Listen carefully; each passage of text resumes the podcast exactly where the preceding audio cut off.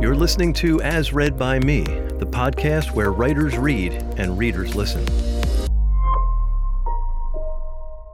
Greetings, Happy New Year, and welcome to As Read by Me Season 2. In this first episode of the season, we have two other firsts. This will be our first show to feature only one writer, and he will be reading our very first science fiction story. Joe Murphy is a teacher, a musician, and a novelist, and today he'll be reading his story, Spotter. Take it away, Joe.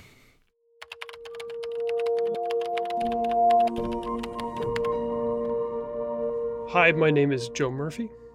This is Spotter, an excerpt from a forthcoming novel, as read by me. The youngest of them was hardly eight years old, and small for his age, too, his arms and legs all twiggy. Little Guy stood about half height with his brothers, so both of them, brothers, were always putting their elbows on his crown, joking on him. Then he'd dodge out, pissed off and buzzing with anger. As much as they played him, though, all them ran like a pack. Den and Frank, those were his brothers. Leon and Ceylon and him. Him that was Ray, the youngest, the one I started telling about. Leon and Ceylon were the twins, boy and girl, the ones who lived down the hall. They still do. Live down the hall, I mean. The twins' folks had all grown up with the boys together. At least their dads all did, back when, before both men were gone or killed or disappeared. So the twins were family too, far as it mattered. Just they lived in another spot. The walls were thin anyhow. Besides, any more, back then, Den spent most of the time with his girl downstairs. So if believing the definition of family was them all sharing a tiny space, Leon and Ceylon were closer. Den's girl May was on the ground floor besides, and that was some 14 floors below. It was China, basically, or more likely Antarctica if what Frank said about May all the time was true. What their mother said about the girl wasn't suitable for repeat. I was there too, with all of them, but I don't play much into it in this, save a few choice stories early on. We were just kids anyway. I wish I did, though. Play a role more. At least in this, I think. But I was bed stuck by then, both ankles broken from that time I tossed myself alleywise from a height running from patrol or the cops. Some said four stories, but I always say five, even now. Unlike the others, I wasn't family, at least not yet, despite my living an apartment above with my grandma, with but a ceiling and floor between us. But I decided I was going to love Lucy long before, and she was Frank and Dan and Ray's sister. I was 13 then, when I decided that certainly, and she was freshly 12. But I saw the impending beauty in her face, like a storm coming, and I'd known, I think, since I was but five. Anyhow, we'd be family once. Healing then, I still listened in when they were down there talking about what was the plan. Yeah, those vents couldn't thaw, but they sure carried sound, and my bed was set up right there above Frank's room. Far as us kids cared, that was headquarters. Sometimes I'd yell my two dimes down there, and they'd just crack all up like I was the voice of God booming, only one God overly concerned if Lucy was home all the time. So I heard the ones that eventually went sour. The one that got Den picked up, and when he got out, it was like no one was family, just May, even though she'd had a kid with somebody else by then, and then the one that got Frank snatched too. My healing brought about me revisiting those old school modules they'd been sending into the towers for years before, the kind you just watched to learn, and it came about that I liked them quite a bit, which surprised me no less than anyone. And what was more, Lucy seemed to like me for it. She liked those school modules too. So I kept at that and out of the rest, but that never meant I forgot the others, forgot all we did and what it meant. What it meant to me, and some more people too, all up and down the tower. What we were doing back then was simple, really shooting down the drones as they flew past delivery drones carrying all that endless bullshit to better places from the big warehouses outside. So, yeah, we shot them down. You never knew what you were getting, but damn, if every day didn't feel like your birthday, if your family was one could get gifts ever. Those delivery drones sure dropped pretty, lighting up a tail through the night sky and careening into the tower's dead gardens, then smashed to bits on the asphalt yard. Barring Lucy, nothing prettier than that It was right after I'd broken my ankles then, when they were hatching below. Someone's got to take Wilt's place, Den said. That was me. I'm Wilt.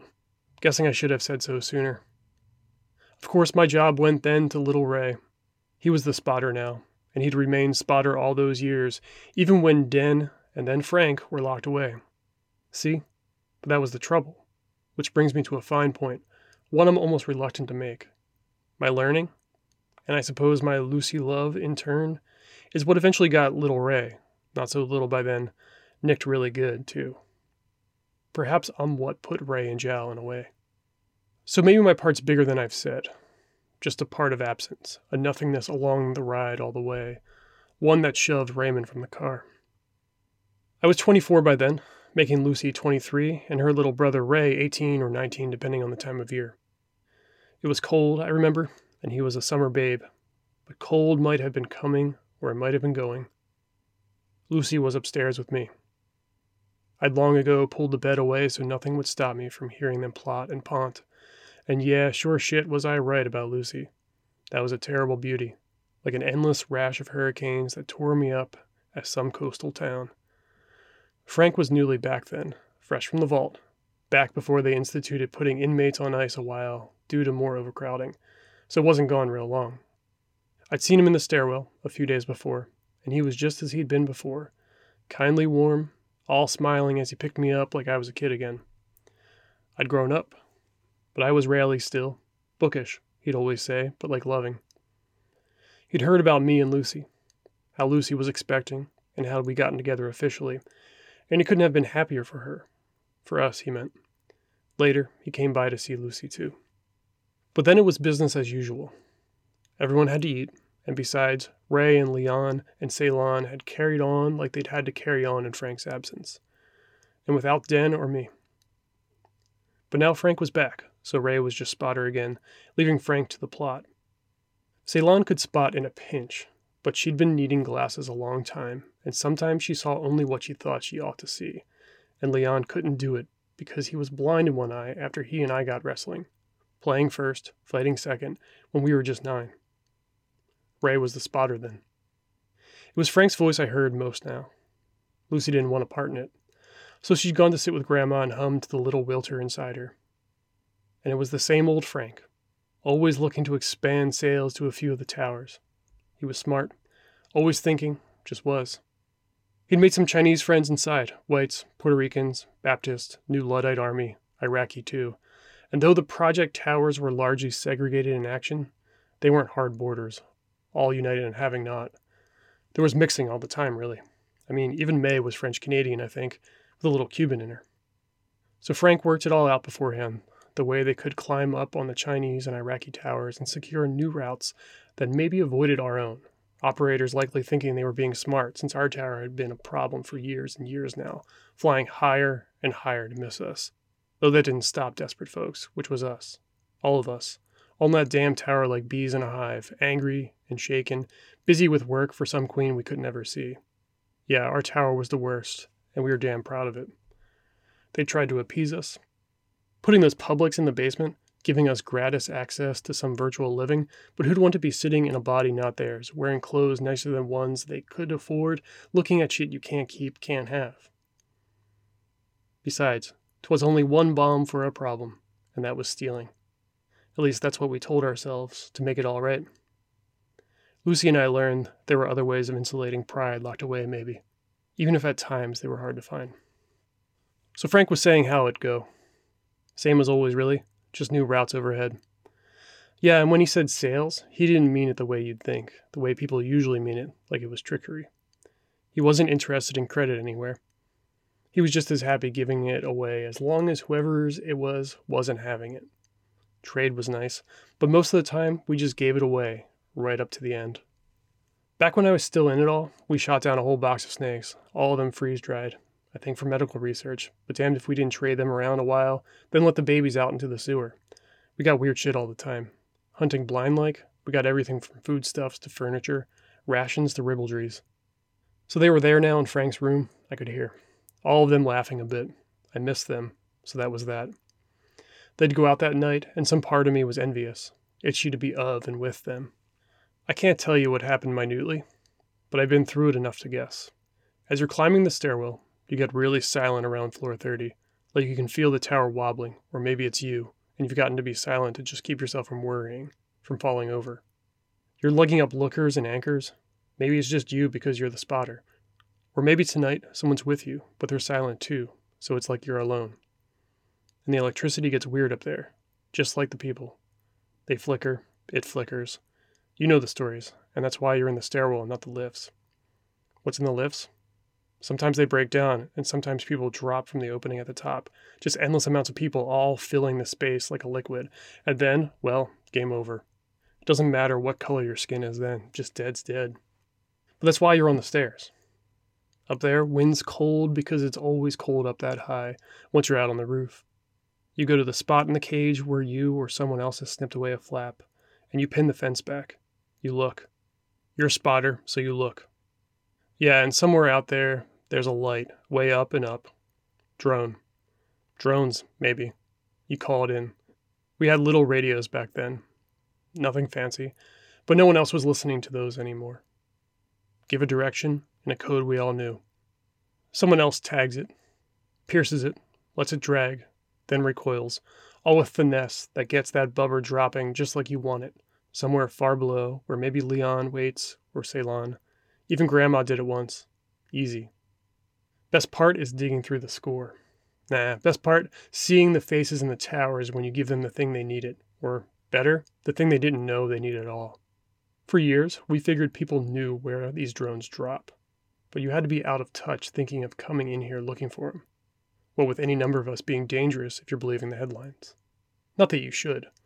See, but then? Then someone did, sounds.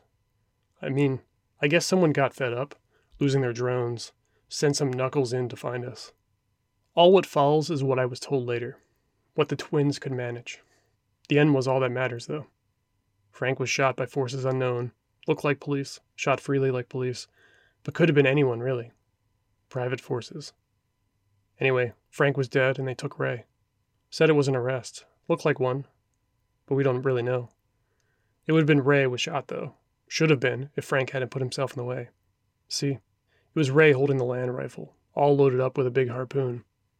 Sounded like Ray was ready to fire upon them too, those cop looking fuckers, so it might have been justified, seeing as he'd have taken at least a few of them out, point that big pounding air toward them. But with Frank, them gunning him down that way? No. That was a cold kill. What do you expect? Didn't even make the headlines. Money, cops, dead black men in the towers, just business.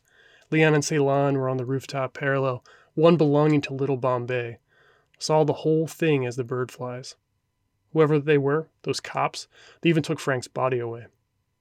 Heard later, something most unlikely. That particular drone that night was full of illegal perks, spirals, coke, down ups, ring burners, and lush. So they were putting Ray away for sure, saying it was planned, saying it was drugs. A drug bust. Big win. They don't even drone shit like that. How could they? Or maybe they do. How'd I know? Anyway, we never seen it and we'd pretty fairly seen it all. Later, I heard something probable boxes all melons, kale, and rations. Someone's produce order yonder. Whatever it was, we lost them both that night Ray and Frank. Lucy and I sent our captures now and then, trying to seem happy, and we were mostly, and hoping they'd make it to Ray, but knowing they probably never did. We didn't hear from the courts, which was all about what we thought. We didn't have the ways to find him, the credits. We buried Frank, and I held Lucy while she cried. It was like putting Ray in there with him, as far as we could tell. But our kids would know Uncle Raymond. Yeah, and Frank too, know those stories. Sucked the way it had to happen, but Den started coming back up to see us. Ceylon and Leon stayed low, then on, but they came up quite a bit too. All like we got some family back, built sadly upon the big gap we got between us. We were hoping and praying you know, by figure and speech, because praying is just talking to yourself. I know, because, I mean, how could it not be with all this shit going down? We hoped Ray might just show up one day. He could, you know. Hasn't yet, but he could. And yeah, Frank was dead, but no way he'd die, die. Be dead to us. Not in memory and not in heart. So it was like he was living. Like how sometimes I can still hear his voice from the floor below. Even so, just in case, we named Frank the first. Boy or girl didn't matter. It was a girl, and we named her Frank. Years later now, and she's spittingly him, long live his soul. All warmth like a fire, but still fiery, you know? Thanks for joining us. If you're listening on a podcast app, please hit the subscribe button to be notified when we release future episodes. For more information about the podcast and the authors, visit asreadbyme.com. You can also find us on Twitter, and you can stream video versions of the show on YouTube and Rumble. If you're enjoying the show and would like to help us keep it ad free, please consider supporting us by visiting asreadbyme.com and clicking the donate button. If you're a writer and would like to read something on an upcoming episode, send an email to writers at asreadbyme.com.